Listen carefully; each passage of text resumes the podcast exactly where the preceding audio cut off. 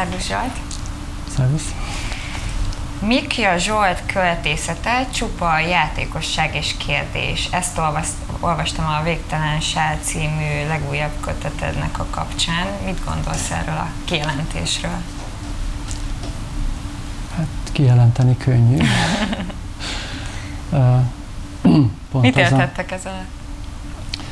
Talán azért szükséglet a vers, hogy feloldjuk a kijelentéseknek a egyértelműségét, és feltehessünk kérdéseket magunkban, megszólaljon egy belső hang, ami esetleg másként gondolja, másként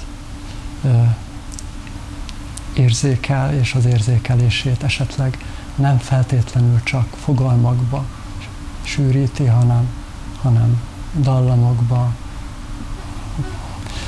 kisgyerekeket szoktam hallgatni spontán játék közben, ahogy, ahogy mondókáznak, ahogy mondogatják maguknak a játékszöveget. Lehet tőlük tanulni abban, hogy a kijelenté, felnőtt kijelentéseink nem mindig stimmelnek.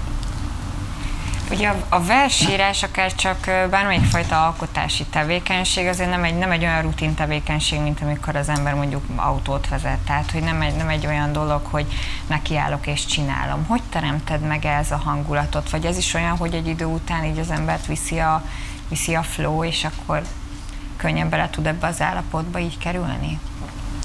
Hát, ha hasonlatot keresünk, az autóvezetés rutinja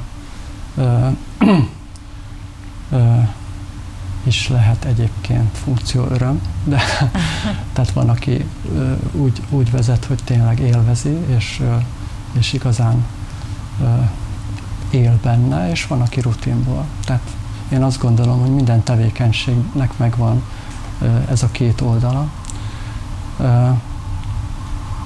de hogy ne kerüljem ki a kérdést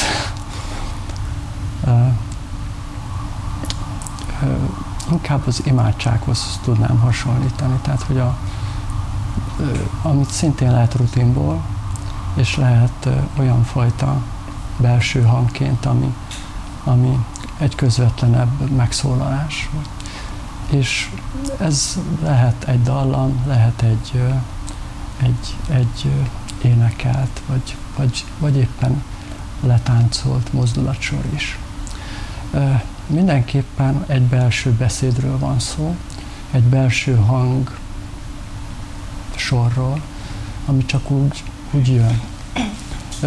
forrásszerűen előtt, előttör a földből, csak úgy, csak úgy van. És erre a csak úgy vanra rábukkanni, hát nyilván kell egy gyakorlat, az, amikor az ember ezt felismeri. De igazából én nem akartam, nem, nem mesterségszerűen tanultam meg ö, verset írni, hanem, hanem egyszer csak rám törtek, vagy feltörtek ezek a belső versorokba rendezhető ö, ö, hangok, és, ö, és aztán kényszerítő erővel ö, újra és újra jelentkeztek. Az ismétlődés egyébként nyilván a versnek a természetéhez tartozik, tehát ismétlődő erővel igen, tehát hogy ezek soha nem apadnak el? Hát, Vagy mi, mi, a, mi a újabb Van egy másik hasonlat, a búvópatak. Tehát, hogy számomra búvópatak szerűen van jelen, akkor is, hogyha éppen nincs. Akkor is uh, voltak időszakok, amikor hosszú időre nem, nem írtam verset, nem tudtam verset írni, nem is erőltettem. Egy idő után megértettem, fölfogtam, hogy az erőltetés csak ront a helyzetem, hanem vártam. Meg kell várni, amíg újra olyan impulzusok érik az embert, hogy ez a belső hang, ez a belső hangforrás elindul. És igazán erre igyekszek vigyázni, igyekszem vigyázni, hogy, hogy, hogy, hogy, hogy ez ne romoljon el. Tehát, hogy ne akarjak, ne kényszerítésből, ne, rut, ne, ne abból a fajta rutinból akarjak verset írni, ami egy idő után ilyen mászszerűen ráig az emberre, és aztán nem tud tőle szabadulni. Személyes oldaladon azt olvastam tőled, hogy gyermekkorodban volt egy kis képzeletbeli barátod. És utána ott azt írtad, hogy hogy nem emlékszel már a nevére. Ez valóban így van? Vagy... Ez így van, volt neve, határozottan volt neve, és nagyon sokáig ö, úgy beszélgettem vele, hogy hát neve volt. És aztán írom is, de így van. Tehát, hogy a kamaszkor úgy, úgy megbojdítja az embert, és teljes, tehát megfeledkezik dolgokról. De azt hittem, hogy ez csak arra utal, hogy ugye pont igen, hogy ez a, jött a kamaszkor, és ugye ezzel arra akarsz utána, hogy elfelejtetted az ön nevét, hogy, a hogy ez a gyermek illúzió így elmúlik, és elfelejt. Nem tudom, hogy illúzió volt-e. Számomra, tehát a, a, a, a kisgyerek számára, a kisgyerek találkozásai szám, ö, valóság. Tehát szám, tehát én, számomra valóságélmény volt, ezzel nem akarok ilyen, ilyen, ilyen szellemi erőtereket állítani, hogy léteznek. Egyszerűen a képzelet olyan erővel dolgozott, hogy én ezt valóságként fogtam fel. Aztán, ahogy a kamaszkor változásai mindenfelé fordították a figyelmemet, erről megfeledkeztem, és amikor újra eszembe jutott, már nem jutott eszembe a neve. Már nem volt az az élő eleven valóság, már nem a nevével együtt volt jelen, hanem csak az emlékezetemben. És ez a már reflektált valóság, ez már nem ugyanaz. Ez már a felnőtté, ahogy a kamaszból ifjú és felnőtt lesz, sok, sok mindent a gyerekkorából már csak ilyen reflexként él meg, akkor élőben adva, a élő adásban ez egyenes volt, és nem reflex. És akkor egyenesben tudtam a nevét. Ez volt az éjszakáimnak a kísérő alakja, aki, hogyha nem tudtam aludni, nyugtalan voltam, akkor megállt az ágyam végén, és beszélgettünk. Aztán a másik pedig az volt, hogy, hogy fal mellett aludtam, az utca volt a másik oldalon, tehát a, és, és, és, és féltem, és, és, ki, és, fark, és a farkasaim kint feküdtek a fal mellett az utcán. Tehát, hogy a, én belül feküdtem, a farkasok kívül. És ők vigyáztak rá? És, és nem vigyáztak, ez már projekció, ez már megint a felnőttnek a belevetítése. Ott voltak, ott voltak és pihentek, ahogy az állat mit csinál sétál a cica a kertben, megnézi ezt, megnézi azt, lefekszik, napozik, pihen. Ott voltak a farkasok a fal mellett, és aludtak velem, ők kívül, én meg belül. Ugye édesanyád tanult nyelvként beszélte a magyar nyelvet, te meg már te meg már azt mondtad, hogy, hogy az anyanyelvetként pótolod belőle, ami hiányzik. De hogyha ezt levetítjük a költészetedre, akkor ez, ez miben, miben nyilvánul meg? Mi hiányzik belőle? Tele van résekkel. Tehát, hogy ő, édesanyám nyelvet váltott. Ez azt jelenti, hogy ő hat éves korában ö, egy ö, ö, túlt anyanyelvű, nemzetiségű faluban úgy került iskolába, hogy nem tudott magyarul nem volt olyan szerencséje, hogy lett volna akkor egy olyan tanító, aki, aki, a, aki kétnyelvű, és ezzel foglalkozott volna, hogy, hogy, hogy a gyerekeket ebben segítse. Magyarul meg kellett tanulnia. És az alatt, a, tehát az elemi iskola négy osztálya alatt, tehát arról mesélt nekem, hogy, hogy amikor negyedikes volt, már ő tanította a kicsiket. Tehát ez a tanítói attitűd lehet, hogy éppen ebben a folyamatban alakult ki benne. De miután megtanulta ö, tanítói szinten a, ö, a nyelvet, ö, a magyar iskolában folytatta, és tanítónéni lett belőle, tanítónő lett belőle, tehát neki ez vált az élet feladatává, hogy, hogy azt a tanulási folyamatot, amit ő végigcsinált, azt tanítsa a kisgyerekeknek. Viszont egy kultúrából, egy másik nyelvből nem lehet csak úgy átlépni.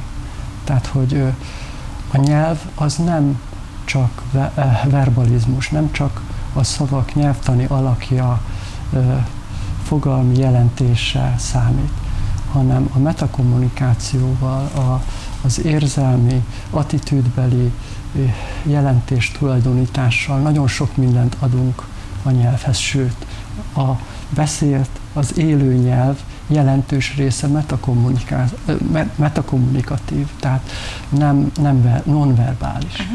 Uh-huh.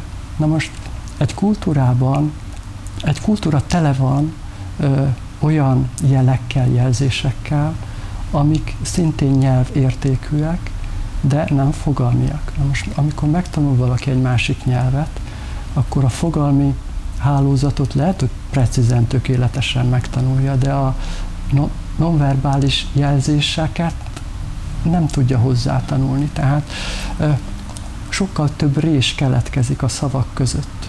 Egyébként is tele van résekkel a beszélt nyelv. És ez az, amit, ez az, amit te akkor az édesanyád kapcsán jobban érzékeltél, Jobban érzékelem, érzékenyebb vagyok, érzékenyebb, érzem, hogy valami hiányzik, tehát hogy itt valami még valami nem stimmel, és ezekre az hiányokra érzékenyen nőttem fel, pótoltam játékokkal, pótoltam fantáziával, pótoltam ö, ezekkel a nyelvi, ez a, a belső beszédnek a, a mozzanataival, és meg dal, dallamokkal, dalokkal, és, és ez a, ez a sok-sok hiányzó valami, amit állandó tehát ilyen húzóerővel rendelkezik. Tehát, hogyha ez jól működik, akkor ez egy inspiráló berendezés. Hogyha rosszul működik, akkor lebénítja, legátolja az embert, akár eljutathatja a, a, betegségig, vagy tehát, hogy nagyon sokféleképpen hathat az emberre, de hogyha jól működik, akkor, akkor, akkor egy inspiráló belső hiányberendezés. Akkor ezek után mindenképp meg kell még kérdezzem, hogy felnőttek és gyermekek számára verset írni, miben igényel nálad egy más szemléletet? Különbséget. Hát nehéz elkülöníteni. Tehát én nekem a felnőtt és gyerekkötetem egyaránt jelenik meg. Néha a felnőtt kötetben is föl lehet olyan verseket fedezni, hogy, hogy hú, hát ez ez igazán lehet, hogy felnőttnek szól, és a felnőtt kötet pedig tele van a gyerektudatnak a monológiaival, belső beszédével, csak hát olyan módon és olyan tartalmakkal, ami, ami viszont már a felnőtt befogadónak szól talán inkább. De nehéz elkülöníteni. Én magam szerkesztőként is életműveket pásztázok, és, és felfedezem azt, hogy sokszor egy adott költői életműben olyan versek van, lap, lappanganak, amik felnőtt kötetbe került, valahogy ott is maradt, de, de nyugodtan befogadható akár még egy tíz éves, tehát egy alsó tagozatos gyereknek is, és minden gond nélkül, hogyha áthelyezi az ember a, egy másik közegbe, akkor, akkor a gyerekek számára is befogadható lesz. Tehát ez a határ, hogy a befogadásnak hol a határa, ez mozog. Nem a szerző szándékán múlik, az adott korszak szerkesztői már belenyúlnak, de ha korszakváltás van, és változnak az emberek, lehet, hogy 50 év múlva másként fogják fel az egész kontextust, és, és, és, és befogadható lesz.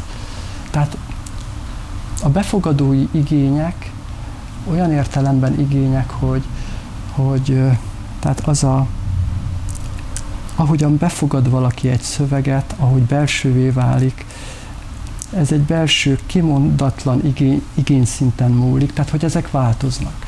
És, és éppen ezért abban, hogy, hogy hova kerül, melyik kötetbe, milyen válogatásba, az már sokszor egy külső szerkesztői szemnek a feladata és megítélése. Nagyon szépen köszönöm. Én is köszönöm.